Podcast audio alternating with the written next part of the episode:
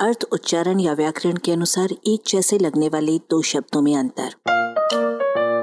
अपनी हिंदी सुधारें। प्रयोग और उपयोग। व्यवहार या काम मिलाना दोनों है, लेकिन प्रयोग करने के बाद परिणाम अनुकूल, प्रतिकूल दोनों प्रकार के हो सकते हैं।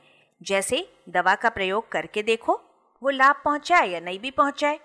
दूसरी ओर उपयोग में झुकाव अनुकूलता की ओर रहता है। जैसे बची हुई शक्कर भी उपयोग में आ गई। इसी कारण उपयोगी का मतलब स्वतः सदुपयोगी निकल आता है और इसी कारण उपयोगिता शब्द बना है। इसके विपरीत, प्रयोगिता शब्द नहीं है। प्रयोग किसी बात का एप्लीकेशन या लागू किया जाना है, वो एक्सपेरिमेंट है, जाँच है, युक्ति है, जिसका फल सकारात्मक भी हो सकता है और नकारात्मक भी।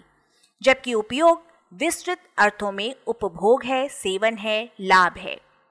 प्रयोग सही या गलत के पूर्व निर्णय से तटस्थ सामान्य प्रचलन है।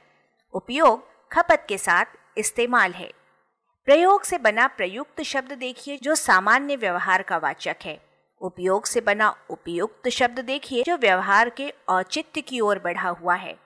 प्रयोगी बात कुछ नहीं होती, उपयोगी बात बहुत कुछ होती है। प्र का प्रयोग अधिकता आदि के लिए किया जाता है, इसलिए प्रयोग का मतलब निकलेगा अधिकता के साथ योग, अर्थात खूब योग या बार बार योग। इसी से इसका एक अर्थ अभ्यास हो गया। उप का प्रयोग समीपता आदि के लिए किया जाता है, जिससे उपयोग में सहायता का भाव विद्यमान रहता है।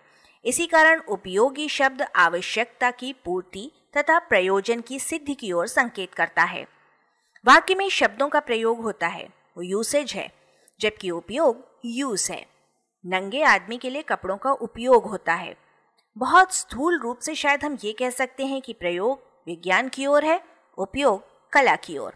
प्रयोग प्रायः चलता रहता है, उपयोग प्रायः सीमा खींच देता है।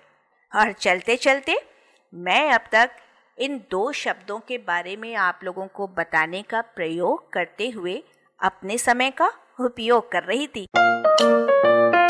आलेख भाषाविद डॉक्टर रमेश चंद्र मेहरोत्रा वाचक स्वर संज्ञा टंडन। अरबा की प्रस्तुति।